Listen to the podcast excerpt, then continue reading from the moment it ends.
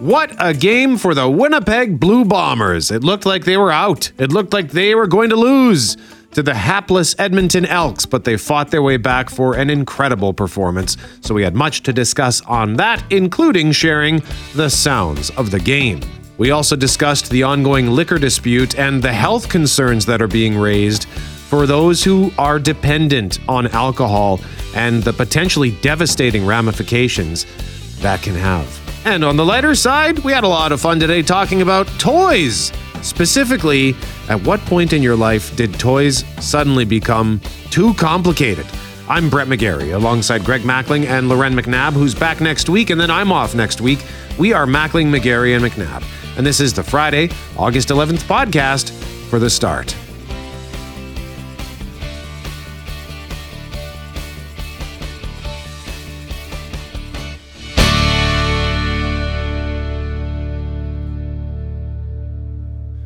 It is Mackling and McGarry. McNabb is back next week. What did I say last week? Bombers played last Thursday. I said I'm not going to watch a single down of football. Right. I'm tired. I'm going to bed. Yep. Stayed up and watched the game. I have the receipts. You pledged to do, to do otherwise last night too. I said I, there's no way I'm staying up to watch this game. I'm so tired. So what did I do? it was eight o'clock. Turn on the game. Edmonton scores 33 seconds in. Like, well, I guess we're watching this football game. Brett's hooked. and I'm wow, am I glad I did. yeah, it was simply, um, you know, the outcome we expected, but certainly not the way that we anticipated it would go. And Brett, just a sampling of some of the text messages I got last night. I uh, received a text message from my buddy Kevin. He's at he was at the game in Edmonton last night. Picture it was twenty two nothing at that point for Edmonton. I go cheer louder. and my buddy James says um, 20 bucks question mark it was 15 mu- nothing edmonton at that point he wanted to know if i wanted to bet 20 bucks he's Oh. always trying to get me to bet on the bombers Okay. and he knows i will not bet on the bombers but he's always trying to just to tease me a little bit oh if you love your team and you think they're so good maybe you should bet on them now when they're down 15 I said, no, it's always no, James. And then this one at 11 o'clock last night. I believe you will be sleeping, but I sure hope you recorded this game or you missed one of the best comebacks ever. Well, maybe not ever, but it was amazing. Amazing it was, Brett, to see the Blue Bombers hold their composure, to manage the situation with Zach Collaros going down. Uh, that did not like that hit after, did not like the decision that Zach Collaros made either. That's beside the point. Drew Brown comes in and and uh, guides the team to 38 points. And the Blue Bombers uh, now pending the outcome of the game tomorrow night in Vancouver between the Lions and Stampeders sit alone in first place. Yeah, it was just it was a remarkable turn of events, and that's that that's the great thing about sports. The story that gets told. Last week it was the story of an absolute drubbing. Bombers just laid waste to BC and sent a statement not just to them but to the whole league. And then yesterday, total reverse. The Bombers had to scratch and claw their way back and did so in pretty spectacular fashion. I would concur with you. And it's interesting because of the storylines heading into each one of those games, right? Into the BC game. Last week, it was about redemption. Uh, who was the better team? Uh, you know, could the Blue Bombers win? If they don't win, they're not going to host the West Final. And then the trepidation, the kind of, you know, you don't want to be that team that is on the other side of a team's first win since 2019. The Elks hadn't won at home or still haven't won now 22 straight home games. You don't want to be, as Derek Taylor said, the answer to that trivia question. Yeah. Because this is the longest losing streak by a professional team in North America in the history of North American pro sports. Yeah, there was. Uh, hang on, I, I took a. Okay, Edmonton Elks longest home streak North American pro sports history, twenty two. The next one is from 1953. the St. Louis Browns. Browns. I What don't is even- that? I don't even know what sport that is. I don't either. Two of the top five belong in Dallas. 1993 94, the Dallas Mavericks in the NBA lost 19 in a row. Uh, in 2003 2004, the Pittsburgh Penguins lost 14. And then in 1988 89, the Dallas Cowboys lost 14 uh, games in a row at home. St. Louis Browns were um, Major League Baseball team. Oh, really? Uh, apparently, it originated in uh, Milwaukee at some point. Okay. Anyway, the point is, this is uh, this is a streak you do not want to hold. Uh, Edmonton Elks uh, remain. If anything, Brett, they have to be uh, feeling pretty good about Tre Ford, their young quarterback that started last night. He managed to move the ball, you know, for a good chunk of that first half Yep. in particular. Um, he's fast. He's got some wheels. Uh, the Blue Bombers uh, just didn't really have an answer for anything the Elks were doing for that first quarter in particular.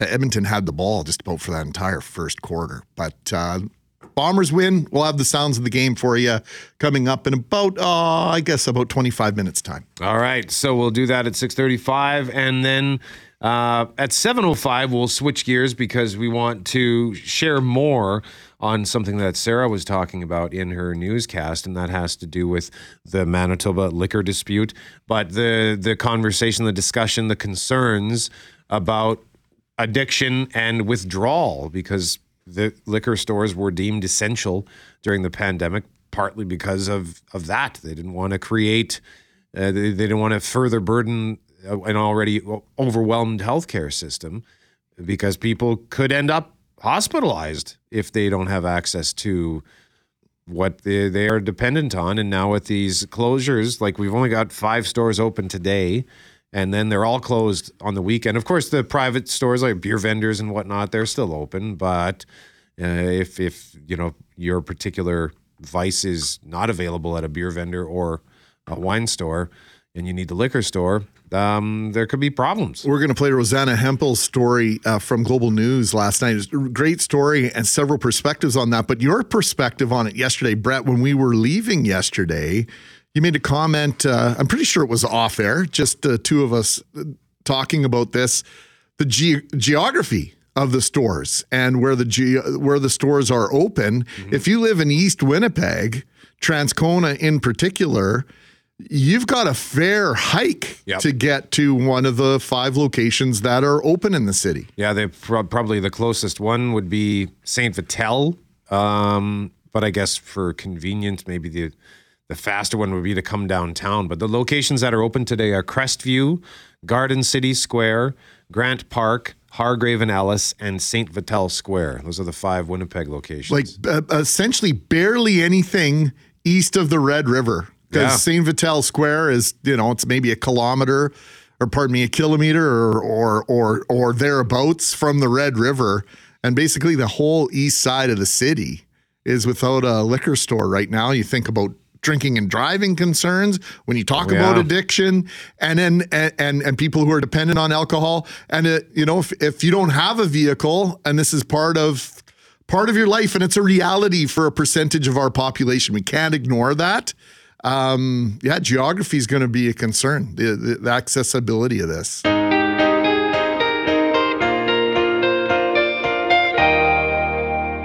It is. Mackling, McGarry, McNabb is back next week. After Global News at 7 o'clock, we'll talk more about the discussion on alcohol, the liquor store closures, and the health concerns that are coming out of that. In our next segment, we're going to tell you how you can win either tickets for the Burt Block Party or Lord of the Dance. And it has to do with a funny conversation I overheard yesterday on the elevator that was entirely relatable. But right now, we want to discuss how 21 hours ago we pondered the the unimaginable, the unthinkable, the unfathomable.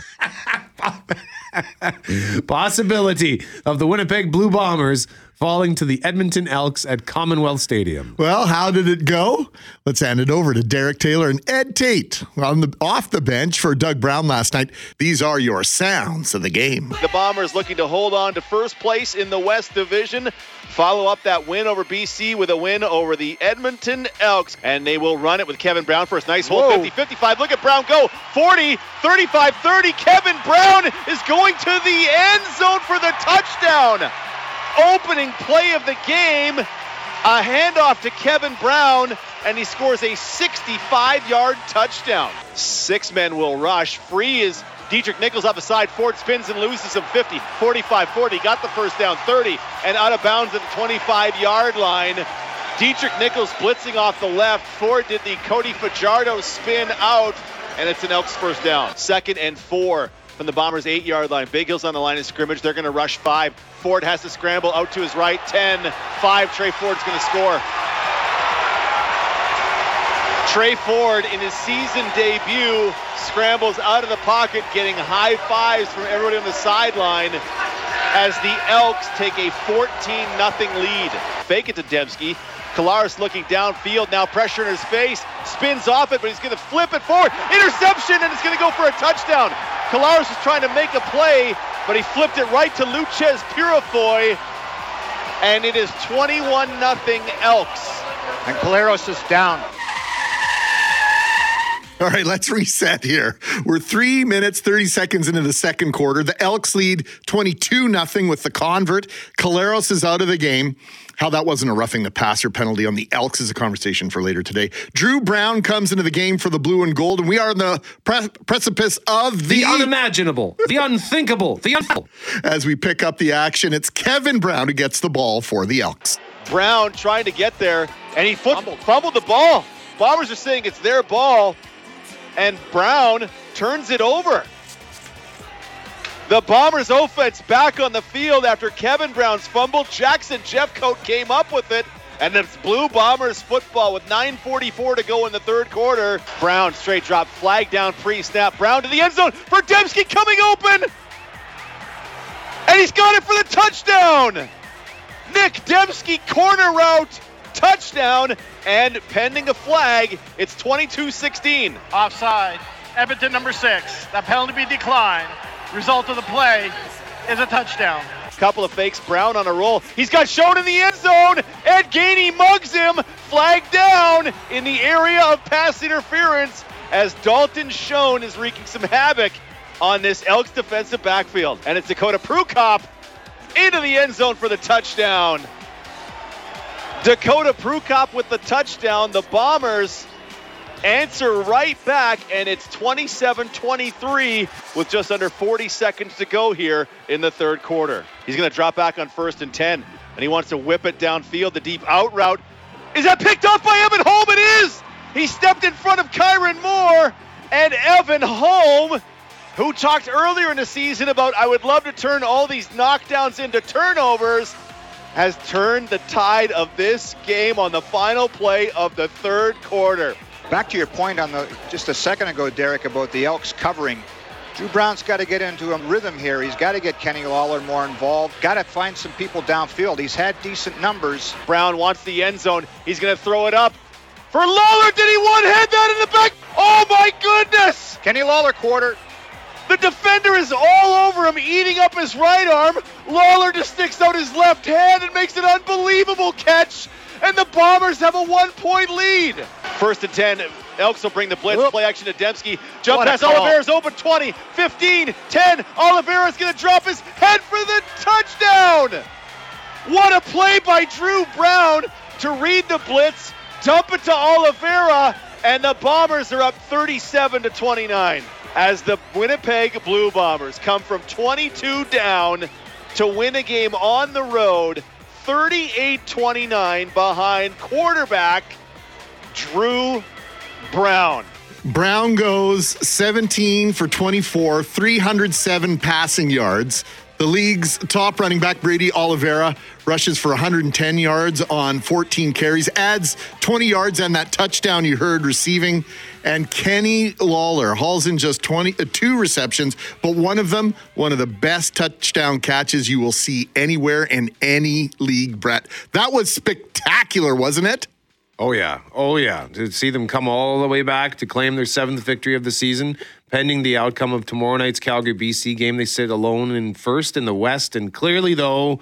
Some questions as we head towards the game in Calgary next Friday, and at the top of the list. How is Zach Collaros doing? He's good. Upper body injury. We'll see. You know, got to evaluate him a little further, obviously. So that is, of course, the voice of Blue Bomber head coach Mike O'Shea. It didn't start well, obviously. Give up a big play, 65 yard run right off the hop. There's a lot of mistakes that happened on that play, and then they drove down and punched us in the mouth and scored again.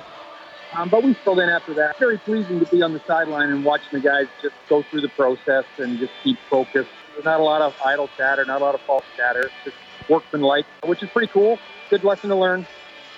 Calm, cool, collected, Mike O'Shea. Not the game we expected, but it was, of course, the outcome we expected. Not in any way the way you imagine the Blue Bombers would win this week. 14 points in each of the third and fourth quarters to come all the way back from 22 nothing.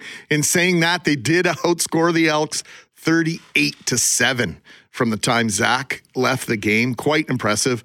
The subject line from listener Gail at 513 this morning, my email, Brett. She said it all in one four letter word P H E W. Phew. This is why you play the game, Brett, and you got caught up in it all again. Yep. Yep. Wasn't going to watch one second of that football game. I was dead set on going to bed, getting a decent sleep. I turn on the game, and when the Elks scored 33 seconds in or whatever it was, I couldn't turn it off because I had, I had to see can the Bombers recover from this, and Edmonton kept adding to the the score. And thought, oh no, now Collaros is out. What's going to happen here? And then the Bombers just started to grind, and and lo and behold, they are victorious. So great night for the Bombers. Sucks to be an Elks fan right now. I remember as the several campaigns over the last I don't know 10 15 years where the Bombers would get off to a rough start you know, they'd go winless for four or five or six games. And uh, when they would lose the, the yet another one, there's just this feeling like, come on. And I wasn't, I've never been a, like, I'm not a diehard fan. I'm just a casual fan, but of course I support the team. So I, I, I, being a, a hard, into it fan for any team to watch the Edmonton Elks go through what they're going through, it's got to hurt. Yeah, that's got to hurt. But as I said yesterday when we had DT on, I have a long memory, and uh, it'll be a long time before I ever feel bad for an Edmonton sports fan. sorry. not, not sorry. Not really.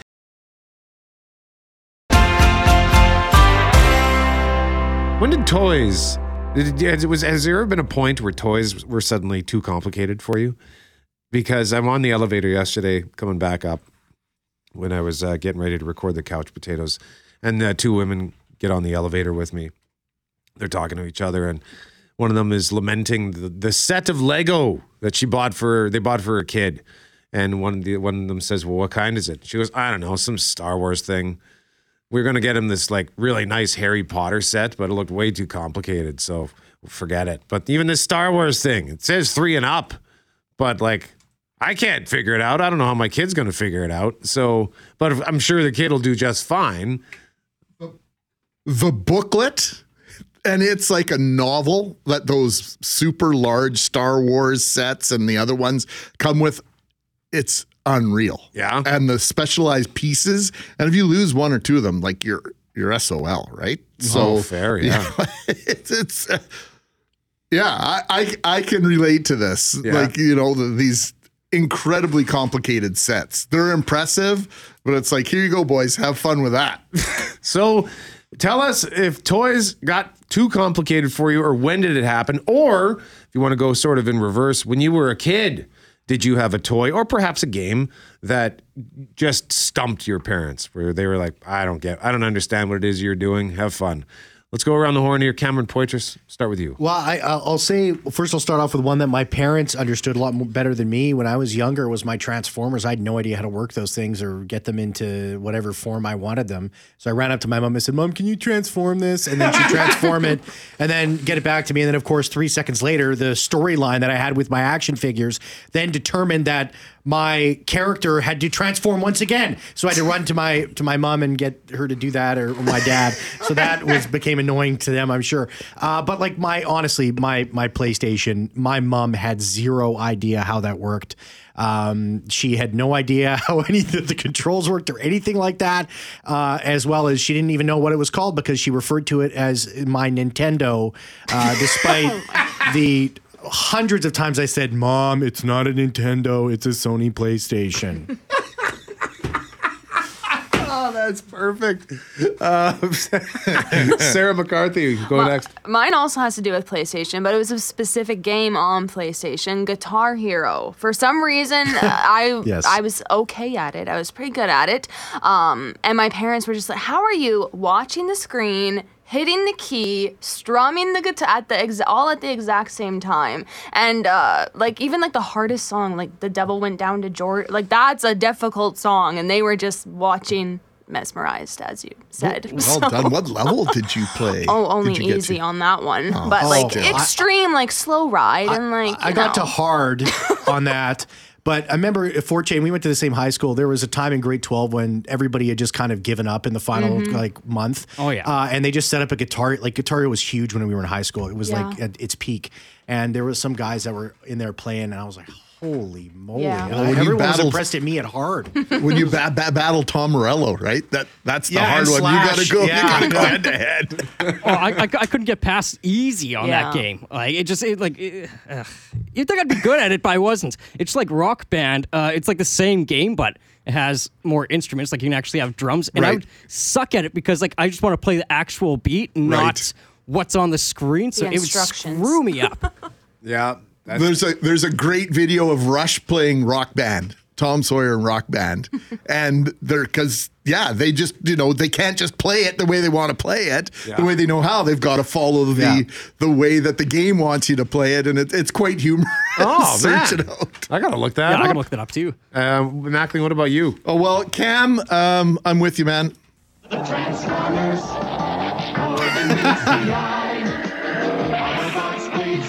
But it was uh, Destroy the evil forces of the Decepticons. So, of course, Transformers have had several iterations. They have they were popular in the 80s. the Beast Wars was what we played. Yeah. Oh, yeah, so I was a little bit too old for them then, and so I, I never really figured out how to use them. My little brothers and my sister had them and played with them. Ah. Then my kids got into them when they were four or five, and it was the exact opposite. I had to go to them to figure out how to. Alexander, can you put this together? I I completely messed up this. What is this, Bumblebee or the Opticon or whatever his name is? can you please fix this? so yeah, Transformers is also my vote from, but from the you know a little bit of a different perspective. The Opticon is who Optimus Prime goes to when his eyes are out. Uh, Forte, what about you? Well, actually, I'm going to be learning how to play with the brand new toys that are out there. My brother and his fiance just had their baby uh, on Monday, so it's uh, big news. So I'm going to be learning all these new toys. But for me, it was I had these. Uh, what are they called? K'NEX, K'NEX. Yeah. K'NEX. I had these roller coasters, and they were giant. Like they were these big pieces, and putting those together took hours. And then at the end, like when you're fixing everything up, you're almost finished. Then you're like, wait a minute, I'm missing some pieces. and then you have to go borrow pieces from other sets, and it was just it was really really complicated. So those giant K'NEX roller coasters, they're really cool, but uh, took forever to to build. Yeah, that sounds fun. That, and that reminds me of uh, Construx. Construx, yes, that's what I was thinking about when Jeff said K'NEX. Yeah, Greg and I would, do, of the five of us, Greg and I would be probably be the only two who would know what Construx is because I don't think the three of you were born yet when Construx was the thing. So tell us a story about the toy that just suddenly you found too complicated, or maybe there was something when you were a kid and your parents. Like I remember renting Ninja Gaiden 2 on the Nintendo, and both my parents are watching me play this game, and they're like, "What the hell is happening on that? How how are you doing this?" my mom was a witch though on Dig Dug on the Atari 2600. I could never beat her score. she loved that game.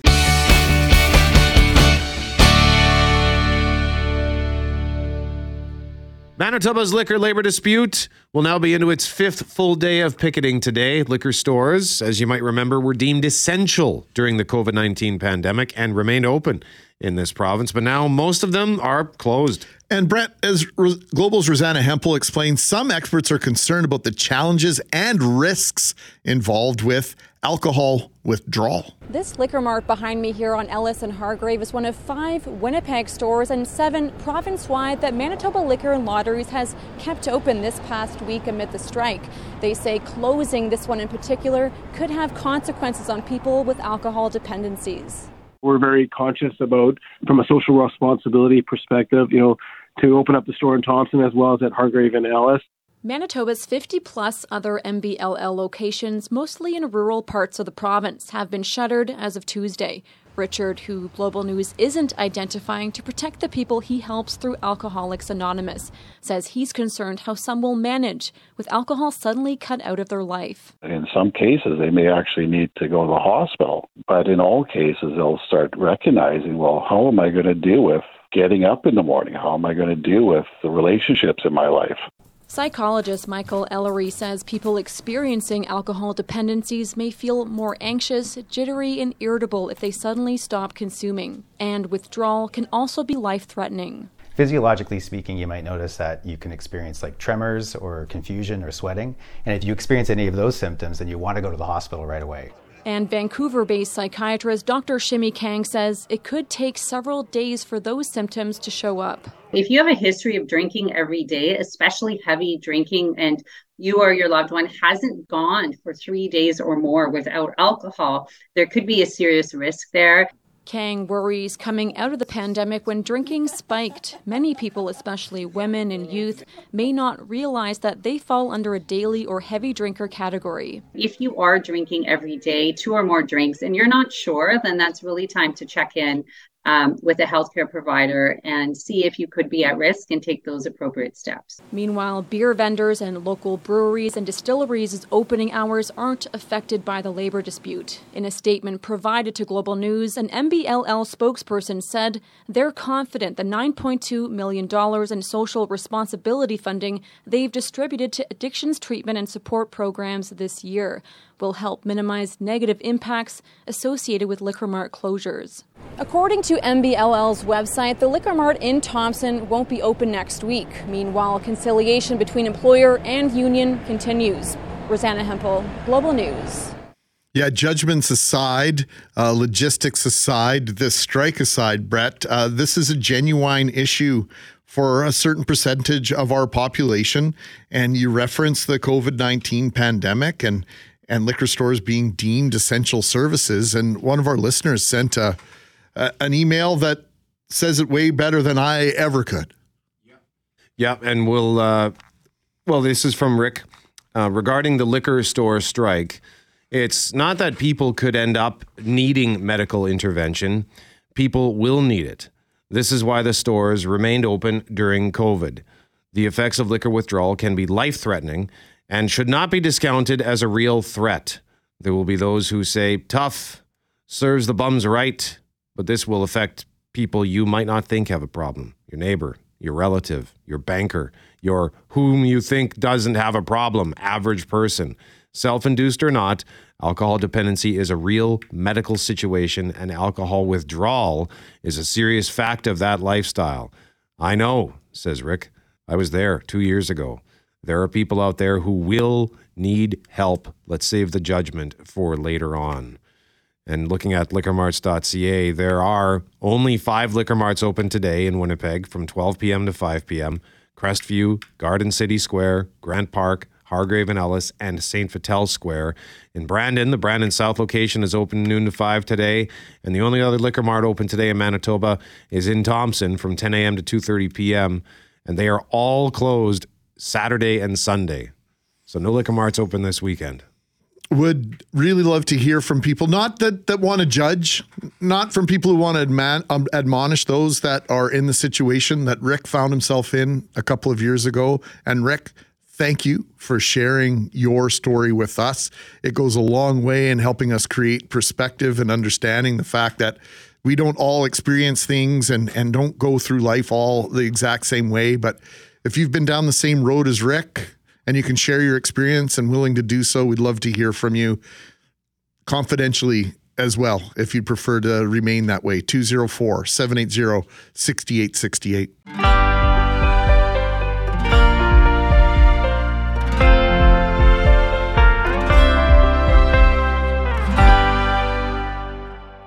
It is Mackling and McGarry. McNabb is back next week. We're asking you about toys. When did they become too complicated for you? Whether it's toys, whether it's video games, or did you have one when you were growing up that mystified your parents? One of our listeners says, I've never, says Nintendo Switch bowling. So the Nintendo Switch is the system. Bowling Right. is the game. Yes. Listener says, not sure what my problem is, but to this day, the bowling ball refuses to leave my player's hand. I'm awesome with the Wii bowling. Okay. However, the Switch is unachievable for me. All right. Maybe uh, watch a tutorial on uh, YouTube. I don't, and I, I know that Nintendo Switch is, uh, looks like a pretty nifty system. The Wii bowling, for those who never played, you, you and you've done the Wii Sports, right? You mentioned the tennis oh, and yes. whatnot. Yep. Okay, so how does that how does that work again? Yeah, I, I got that for Christmas when I was like 35 years old. That was my big gift from Yeah? Jackie. I wanted the Wii, and she found it for me. Thereabouts. Uh, yeah, just basically you have the magic wand. I always call it the remote control, and it always sense it senses your movement. Yeah. And with the bowling, if I remember correctly, there was a little button or a little trigger, and you held the ball, and you had to time your throw and release the button as you threw it in the right dir- direction. I, I should get my stepmother on the phone here right now. She's a whiz at it. She could describe it to you. Oh yeah. Oh yeah, yeah. She was really good. Okay, so I've never tried the Nintendo Switch uh, at all. Never mind the Nintendo Switch bowling. But uh, I will point out as well that the Nintendo Wii boxing. It's exhausting. It is. I remember the first time playing it, and I was a sweaty mess. And I thought, I get it makes sense, I guess, but I, I just uh, wasn't prepared to come play video games and end up getting a full workout and needing to like lie down. Yeah, I went downstairs about six weeks ago to inspect uh, a cleaning job uh, in the uh, boys' uh, video game area to find a very interesting um, crack in uh, the 36 inch or Oh, 42 no. inch television. Either of you know what happened here? Yeah, I was playing Wii golf and the thing flew out of my hand. Oh, you didn't have the wrist uh, thing, Gar. Uh, since you were five, I've been telling you, put the wrist thing, but you're too cool for that. Yeah, the remote just flew right out of my hand. And Did it now? Was it an accident, or do you believe that it was an accident? Or I believe you- that it was an and accident. that he didn't throw it at the oh, television? Oh, no, he's not like that. Okay. I have friends. oh no! I have a couple of friends we used to play. What was what was before? Was it Xbox or PlayStation and the Madden game? Okay. And my roommate, who I beat exactly once at this game, smashed into smithereens a seventy dollar controller because I managed to beat him at this game. He was so used to beating me. And then another buddy of mine lived on about the nineteenth floor of an apartment building in downtown Winnipeg. I went to his house one one one night. He goes, I said, "How are you doing?" He says, "I just lost at NHL." whatever year we were in he goes there's my remote it's on the it's on the roof of the building down there yeah, so no no rage control problems like that in my house with my teenagers Tell us about a time toys became too complicated either for you or your parents for a chance to win Burt Block Party tickets or Lord of the Dance tickets. We'll pick a winner at 9:15.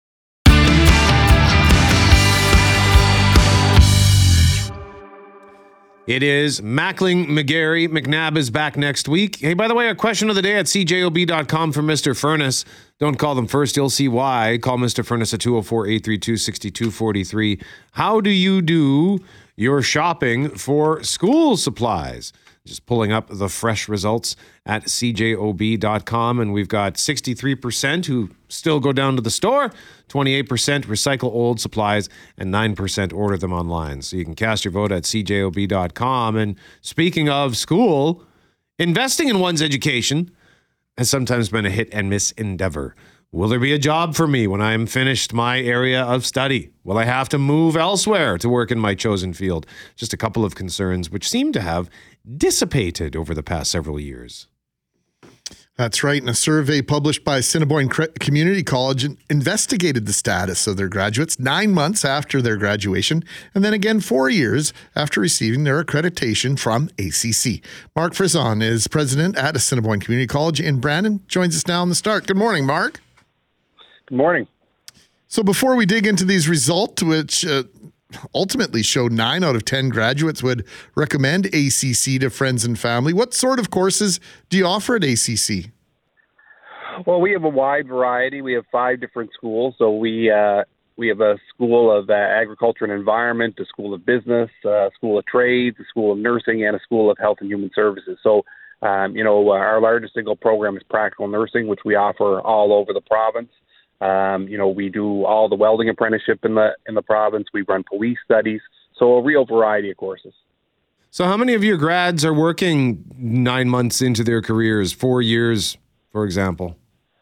Well, uh, nine months out, 94% of jobs, and 88% of those are in their field of study. So, uh, you know, one of the things we we we run this survey every year. So we survey students who are nine months out of their programs, as well as then four years out of their programs, to get some sense of how they're doing.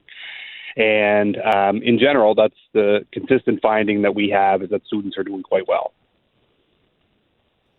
That's good to know because, you know, I think uh, that's one of the big concerns when you're recruiting and trying to, you know, let people know this is a place to come.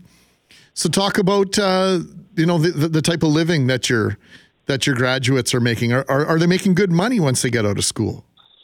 Yeah sure. Look five months uh, nine months out of graduation our students are actually earning um, in this last survey $55000 more than 55000 now if you compare that um, with the canadian average for college graduates two years out they make about 40000 so our folks even with half that time out are making 15,000 more than the Canadian average, which, you know, in general, Manitoba is thought of as a low wage jurisdiction.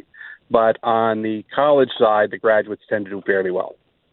So, what is it about Assiniboine that, that seems to be giving your graduates a bit of a leg up? You know, I, I'm not sure it's uh, unique to us. I suspect Red River's results are, are fairly similar, um, but certainly that's you know um, college, uh, one of the things that we have in Manitoba is we don't have as many college seats as we might need. So when you look across the country at the proportion of university to college seats, we actually have the second lowest proportion of seats um, for colleges in the country. About 24% of our seats are for colleges, 76 on the university side. And so as a result, um, you know, there's a fairly high demand for the college graduates because certainly more than that are required in the labor market. So, Mark, one of my concerns my kids are graduating from high school this year. They'll be going on to post secondary education next year. And one of my concerns is, you know, I want my kids to to be successful and to, to be whatever they want to be, all that good stuff. But I don't necessarily want them having to move away to do that. How many of your graduates are staying close to home or staying in Manitoba after they graduate?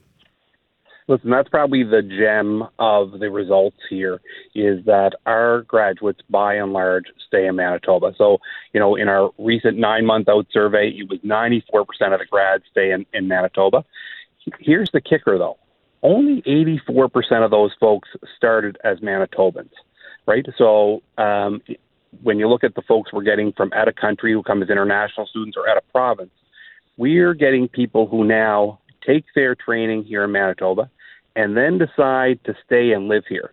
Right? Think about how many times you've heard about out migration of our youth um, from Manitoba to other provinces. Well, one of the things we're seeing on the college side is the exact opposite of that. That folks are coming to Manitoba for the training and then staying here. And so from my point of view, that's great return on investment for our province. You know, I, I, I heard somebody talking about med school graduates, I think last year, and, you know, they were sort of bragging that two thirds might stay, right? And it was like, oh, is that really a brag point? I mean, we really need to get up the number of folks who we're going to train in province who we hope will stay and then serve and make a living in our province.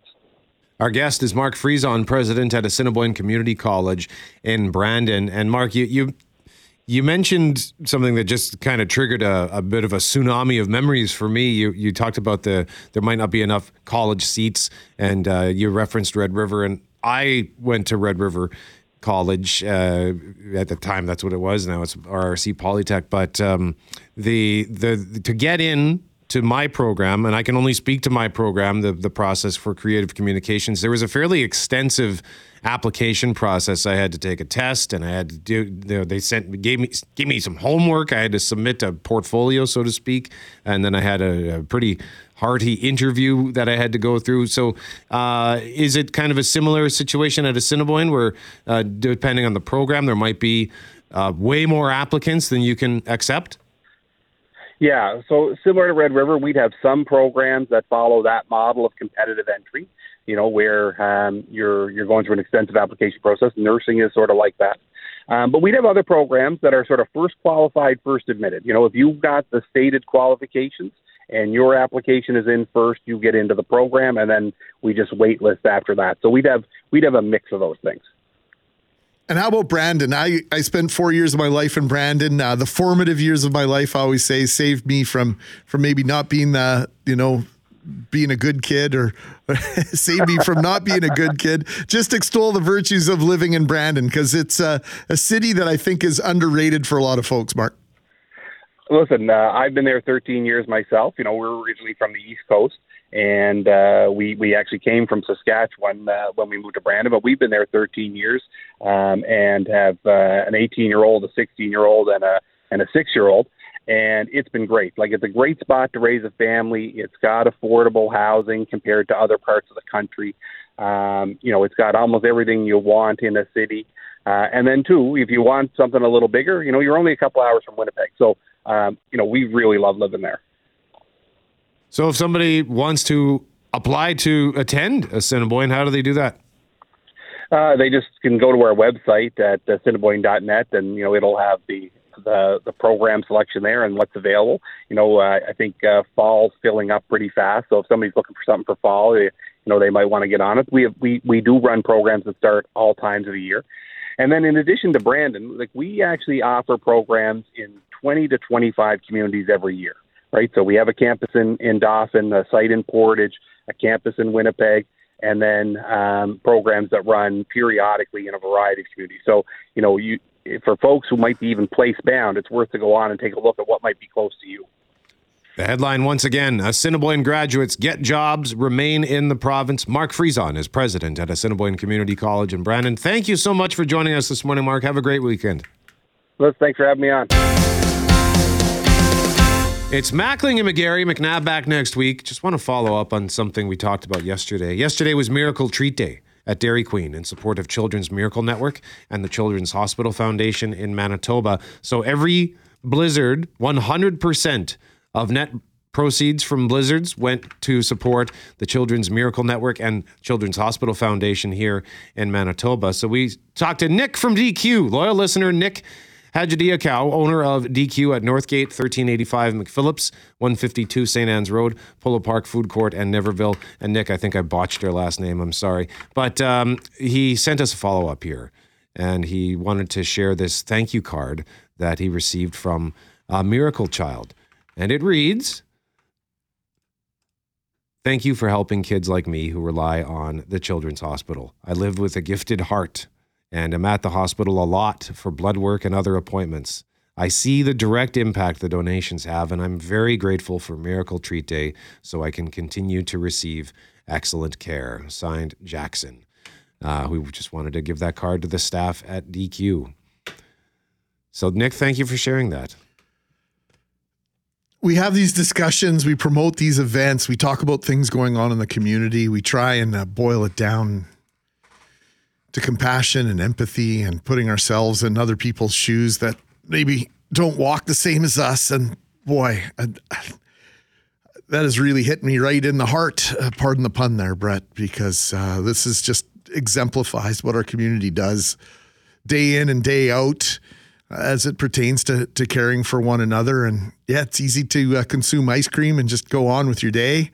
Uh, but when you realize the impact of uh, where that money raised yesterday goes, Jackson just hits nail on the head. And Jackson, boy, you're special, special, uh, special guy to share that. And uh, Nick, we appreciate you sharing it with us. And Nick says, by the uh, by the way, yesterday was a huge success despite the on and off again rain. So Nick, thank you for joining us yesterday, and thank you very much for sharing that card from Jackson.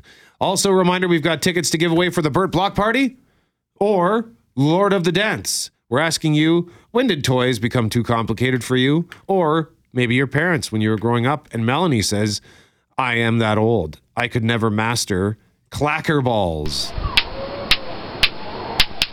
They were two heavy balls and a rope, and you had to get them banging just by moving the hand up and down. The masters, like my brother, could clack them well. Me, I just had bruised wrists and was lucky no teeth were lost. Like all those uh, go figure this out games. When I was a kid, right? There was that the paddle, paddle ball, right? Yeah. You had the, the the little ball on the elastic string. That lasts about like nine seconds for me. I could never get those get oh, that really? thing going. Yo yo, I got a little bit better at the yo yo. And my parents loved when I would use the yo yo because it meant I wasn't talking. and Is that all it takes? uh, Sometimes, you know, just to, to divert. Yeah, you get me a yo-yo. Uh, you can have you have the show to yourself, Brett. And uh, you know, just those just those silly games. Uh, like, do you remember Jacks? Did you ever play Jacks? Uh, I played with them, but I don't think I actually ever like played a proper game. Uh, marbles and some of these other things. It's like, holy crow. You look back on them now, you had fun, but they were just a way for your parents to have time to themselves. I'm sure of it.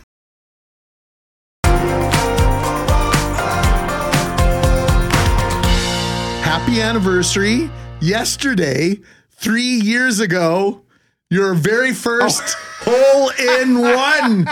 I remember getting the notification about it three years ago. Mm-hmm. Loren and I were on the, we were so happy for you. Yeah. And I think, didn't we interview you the next day on the show, even though you were clearly on holidays at the Laker Classic? Uh, yes, yeah, that's right. I was trying, and you know what's really funny about that? Okay, well, first of all, the uh, the, the yes, the hole in one was achieved at a golf course called Oak Island in western Manitoba. It's kind of near Virden and Oak Lake, and I got a hole in one on the 136 yard eighth hole. I sculled a seven iron across like I, it looked like it was going in the water. I hit it so thin and it just skirted over the water and sort of hit the bottom of the fringe and then it just bounced forward and rolled up and into the hole. You need a way better story than that. Well, I was talking to the other guys who have gotten holes in one, and they're like, "Yeah, our shots were terrible too." um, but yeah, so that was three years ago, and then you called me the next morning. I was on the first, I was putting on the first green, and I forgot to turn my phone to silent so I could hear it buzzing. And I thought, I bet you that's Greg and Loren. and then I and then I three putted. Sorry, pal. you gave back those strokes real quick. I did, I did. But yeah, it's uh, that was yesterday. Thank you for that, Greg. It was uh, I forgot it popped up in my Facebook memories yesterday, and uh, Pretty I cool, man. Shared that. It was a good. It was a good day. I just saw it like 20 minutes ago. I thought, ah, we gotta, we gotta celebrate this. And Oak Island is a magnificent golf course, by the way, if you ever get a chance to play it. But in the meantime, it's Friday, just after nine. Who is in studio with us? Greg Mackling. The voice, the face, the host, the anchor. Global News Morning, seen Monday through Friday, 6 a.m. till 9 a.m. on CKND Television, Channel 9, Cable 12. Gabrielle Marchand. Good morning. Good morning, Gabby. How are you? I'm tired. Are you ready for the weekend? I'm ready for the weekend. Were you up like Brett was, like I was? Were you watching the Bomber game last night? Yes, indeed. Good for you. You like you you have become true blue. I guess that's what happens when you move to Manitoba. Well, and of course you're, you know, the in-game host, so you know you have some responsibility. Yeah, here. definitely got to keep up with the team. Did, were you out like to the end of the game? No, I went home before it ended. Okay. Yeah, I just uh, ate my food. I made it through most of it though, and then called it a night to head home and watch on my phone, sort of. But thank God for the internet. Yes, indeed. So, speaking of the internet, that might be one of the things that is, is too complicated for summer, was too complicated. But one of the things we're talking about today is toys and when did they become too complicated? This was inspired by a couple of women in the elevator yesterday uh, here at work, and they're like, we bought we bought our kid this Lego set, some stupid Star Wars thing. Oh, yeah. We were gonna get this Harry Potter thing, but that looked way too complicated. So it, I, we went with the Star Wars. It says three and up. I don't know how. I can't figure it out. I don't know how a three year old's supposed to. But the point, I just start. I started chuckling because I think we we all have those moments where we look at whatever the kids are playing with, or whether it's a video game or whatnot, and you're like, I don't get it. So what you got? Children's toys in general, you know, I'm about to embark on my deadbeat auntie tour that I do once a year where I go visit my niece and nephew in, in Edmonton and try to ply them with gifts. And the last time I was there, he had this toy. My nephew's six, and now he's seven. He's very smart, sort of like a mini engineer, takes after dad. And it was a Connect toy. It's like these circles that you sort of stick together. I don't know. You're supposed to build something with these circles that click. They basically everything clicks the parts. And he was building a truck, and I insisted on helping him, and I definitely ruined it. I mean, hopefully they could take it apart, but these things like they stick. You click them together and they're on there. And I found the manual so confusing. It was supposed to be a monster truck and the wheels wouldn't go and my brother-in-law just looked so distraught. He's like, "Look what you've done. Why couldn't you just let the 7-year-old do it alone? You had to get involved." But kids' toys are hard. You're like right about Lego sets. Like what is going on with that? I thought the point was just to build abstract buildings, but What were these toys called? it's like connect. There's circles. I don't know how to explain it. I, I had Okay. those kids too. It's like a bunch of circles and they sort of clack together. It's like the wheel. It looks like wheels with Okay. spokes. Okay. And they'll turn and you create structures. Is it K'NEX? It's not. I tried to Google it this morning, but You just couldn't find it. Like Maybe what- that's just as well. Um, if if you're going to buy your nephew more of these things, send them in the mail Yes. and have him Assemble them complete. solo. Yes, without your Oh, assistant. I think I've got them. It just connect building toys. Yeah. I mean, I could see it being good for brain development and hand eye coordination. But when I was a kid, it's like you'd get a Play Doh wedding cake set, you know, just dreaming of your wedding at four Oh, years old Play-Doh. casually. And then you'd build yourself a wedding cake. You'd eat a little bit in between, like just little bites of pink Play Doh here and there. Snacks, you know, just consuming it as you build. And it was pretty straightforward. Like you're just basically mushing around goop and eating half of it. Oh, I love the uh, barbershop one. Right? You sit the guy on the chair and you plunge the Play Doh out of his hair, out of his head, right? The little holes in the knees, shave his head, and then do it all over again. I would do that now. Would you play with any toys? As we were talking about that today. Spirograph. What's spirograph? Oh, look it up. Is it good? Yeah, it was like these gears that you used for drawing like these very intricate shapes. Yeah. Eh, Shapes within shapes. Oh, I know what you're talking Yeah, about. Yeah, and like so they could be round like gears within gears round, but then they also had oblong ones or extended ones, and you got different color pens and the actual spirograph paper. Yeah. Which that was just a marketing genius because the paper's Paper. paper. Sounds therapeutic, almost like adult coloring books. You could do this as an adult. You should do that. I want to get a Lite-Brite for in studio. We can just play with the Lite-Brite. That'd be Yes. fun. Good ambient background. I still have a slinky. Ooh, and did you use it? Yeah, just say I use it as like a fidget toy. Mhm. Um, I actually and I wrecked it because I, I I sort of you I, I guess kind of like a yo-yo. I, I'll sit on the couch and just sort of like let it drop to the ground and then snap it back up and drop to the ground and snap back up and then I would sometimes sort of fling it like like like Like a I sorcerer, wouldn't actually like throw wizard. it across the room, but I would just sort of fling the slinky out and then snap it back and then it got it tangled itself up. And uh, it was it once Never the it- same? Yeah, once you tangle the slinky up, it's dead. So was it the metal one or Yeah. like these plastic? Oh, so it was a slinky slinky. Yeah, it was a metal one, and Oh. that one I'd had for forever. Um, but when I wrecked it, I went and got a, I went to Walmart and bought a new one. Like I gotta get another Slinky. Can you imagine basically uh, the bed coil and go, I'm going to turn this into a toy and make a billion dollars? It's amazing. I used to have a yo-yo, and I would do that too. But then, if you hit yourself in the face with a yo-yo, you're Trying over to do around the world or something? That's like a little bit too too much Little too wine. aggressive. No wine and yo-yoing. That's what we're sending you into the weekend with. Gabrielle Marchand is the host of Global News Morning and your local yo-yo champion. You can see her weekdays 6 a.m. to 9 a.m. on Global Winnipeg. When does your Deadbeat Auntie Tour begin? It begins next week. So you're off next week? Adios, I am. All right. Is Clayman in for you? He is. I'm going to buy some love, and he will be here. Buy love, and we'll have Clayos in your place. Oh, big Week time. of Clayham on Global Winnipeg.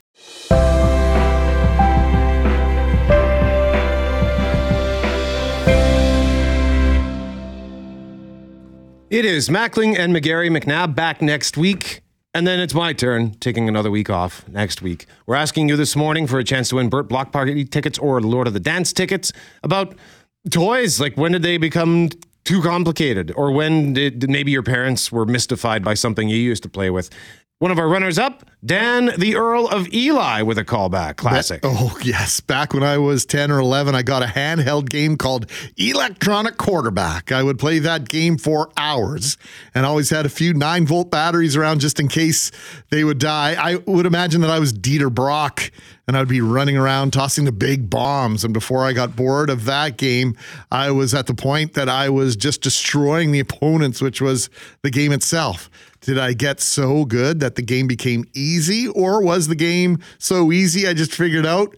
We will never know, but I would love to play it again, even though it is nothing compared to the games that are, are now out with just, just a bunch of red lines. I loved that game, Dan. Great memory for me, too. Thank you. Yeah, Dan- and Dan, sometimes the older games are just as much fun, if not more fun, than current games. Yeah, there's simplicity, right? And figuring it out and the noise. And then uh, here's another one that ties into the playing of the handheld electronic games uh, from one of another runner-up, Greg Janet. Growing up as a child, there wasn't much money for complicated toys. I was happy with my one doll, my bag of marbles, and a hula hoop. My children had plenty: Ninja Turtles, Nintendo, Super Nintendo, dinosaurs, etc. But what astounds me is how my grandkids watching uh, is now my grandkids. Sorry, Janet, watching my five-year-old grandson repeatedly pound his stubby little finger on his iPad. When asked, "What are you doing? What are you building? What is the objective? Let grandma try." So I tap away, not having a clue what I'm doing, just to be told, "You died, grandma." How? Of course, I had to try again. Same result. At that point, I said I was going to play to Play-Doh table. Won't die doing that. Thanks, Janet. I'm going to the Play-Doh table and hopefully maybe having a snack as well, like Gabby was. But our winner has to do with the Transformers. This is from Liz, who says I could never figure out Transformers. I know our son had every single one of them, and it would blow my mind how he could transform them on the first try. And when he was in bed, my husband and I would take them out and try to transform them and look at each other with frustration because we couldn't do it. So we would get him to do it, and again on one try, he would transform them. I even tried while he was in school, determined to do it. Nope, never did it. So, needless to say, I gave up and stuck to cooking. Easier to read a recipe. Liz, congratulations. You are our winner. You get to choose between the Burt Block Party or Lord of the Dance. Right now, we want to take a moment to tell you about an important foundation, and it's one that was born out of tragedy. Because one of the things we do, as you know, here at CJOB is shine a light on as many important causes and organizations as we can. And we mentioned yesterday that one of the things we get to do is participate in events that support these organizations. I mean, the whole point of us being there is so we can talk about it, right? So I'll be in one tomorrow, heading out to my home base of Kingswood in LaSalle to play in a golf tournament in support of TJ's Gift Foundation. Karen Weeb is the mother of TJ and joins us now live on 680 CJOB. Karen, good morning. Good morning. Thank you very much for joining us. And for those who who don't know or maybe are not familiar with TJ's Gift Foundation, can you just tell us a little bit about TJ? Sure. Yeah.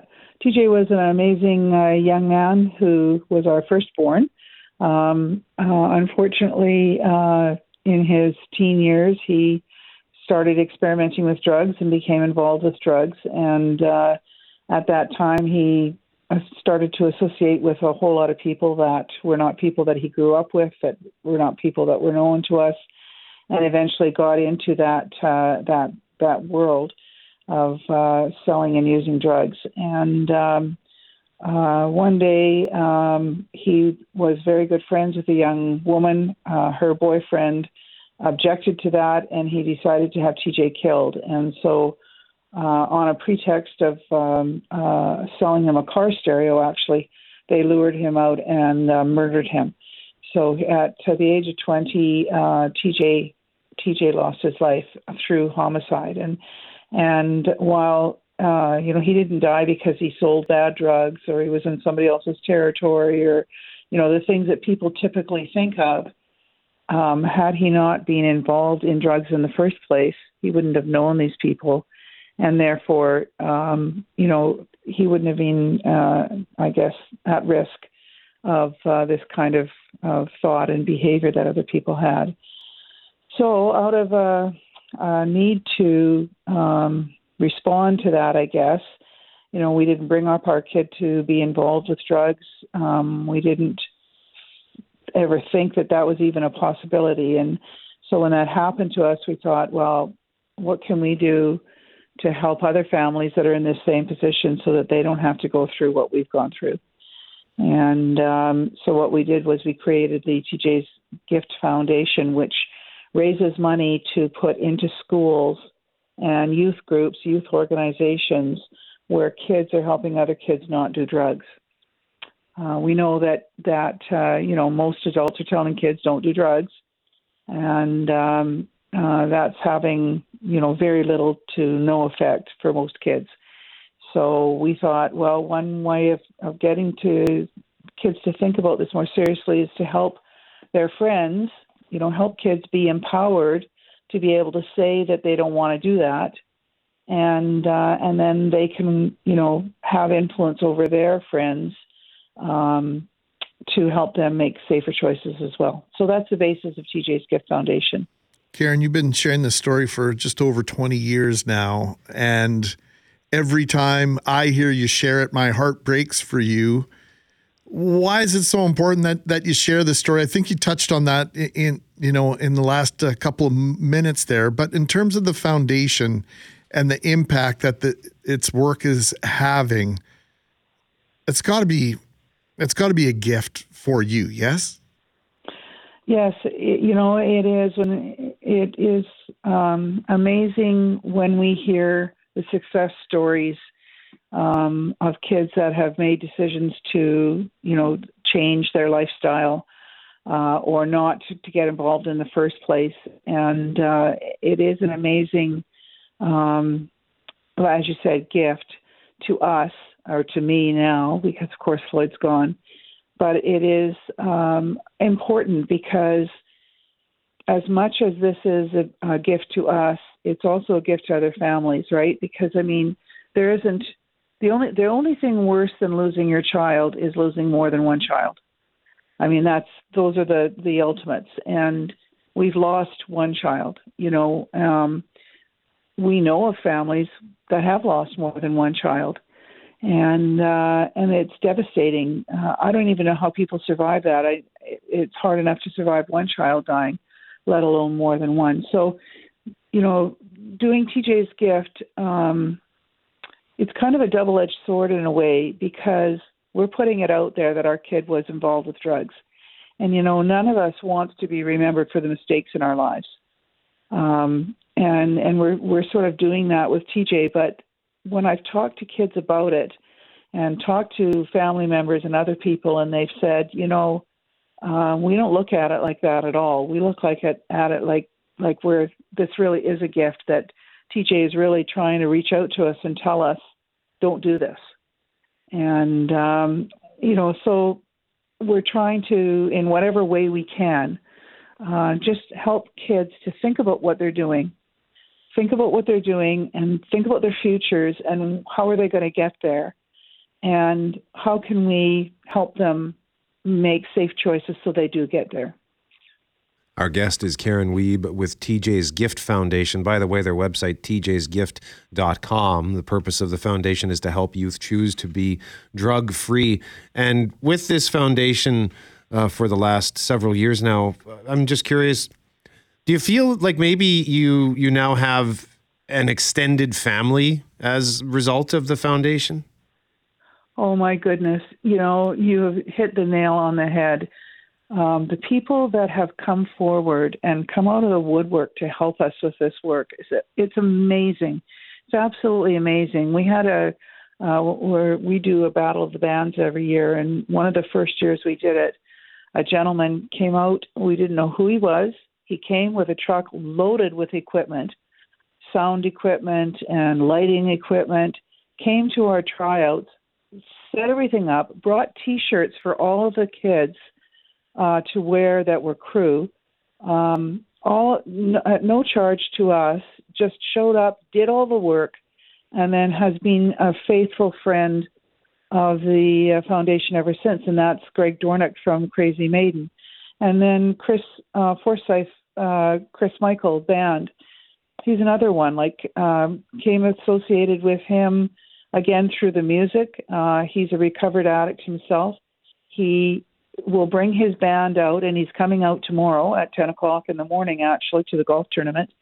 Uh, bringing his band out um, and and playing a set for us just to get the morning started. Um, he's amazing. Like if I need him to come out and talk to kids about what his experience was, he'll do that. If I need him to help me set up for Battle of the Bands and and um, you know provide instruments and and stuff like that, he'll do that. Like it's amazing to me how people want to get behind this. And we and and it's not only adults like kids uh, battle of the bands is a, a contest we do every year. Um, and uh, we get uh, prizes and stuff like that for the top six bands um, and uh, it's total outreach like we don't insist that anybody be drug free or anything like that we just welcome all the kids to come in do their uh, playing, and at the same time, we give them a message about what happened to TJ and you know making safe choices for their lives. And um, it's inevitable that several of the bands that are they're kids, you know, 15 years of, uh, of age and up, uh, want to be associated with TJ's gift. They want to um, uh, provide leadership. They want to tell their story um, of how they know of people that have had their lives ruined or turned upside down or lost their lives or lost the lives of their friends or family. Um, and they want to share that message to kids to help kids be safe. So it, it, you're you are so correct. It's it's in every walk of life with politicians, with media, you guys. I mean, with uh, the schools, uh, the teachers, the kids, the bands. It's it's amazing. This message is important now as it's ever been, Karen, in our community. There's a perception that only certain types of people get involved in drugs, and and and the myth behind that and associated with it really really needs to disappear. We only have about 40 seconds here, so talk about the golf tournament tomorrow, and um, you know, and let people know why these events are so important. Awesome. Uh, TJ's Gift is not funded by government. We're entirely uh, privately funded and that means that we have to raise the money through fundraisers. So we do our big gala every year in May, and then we're doing a golf tournament now um, every uh, fall, summer, fall. Um, and this year it's at Kingswood uh, at uh, in La Salle there. Um, we have amazing prizes. We have amazing involvement from community. Uh, it's going to be a really fun evening. Uh, finished off with a steak dinner. I mean, how how much better could it get? So yes. You got any any room left in the tournament if you, anybody wants to be a last second uh, entrant? Anybody that wants to be a last second entrant, please uh, contact me, and it's just Karen at tjsgift.com, uh, K A R E N, that is, and uh, you know we'll see what we can do. All right, Karen Wiebe, thank you very much for joining us, and we'll see you tomorrow. Awesome. Thank you so much. Karen Wiebe with TJ's Gift Foundation, that website, tjsgift.com dot com.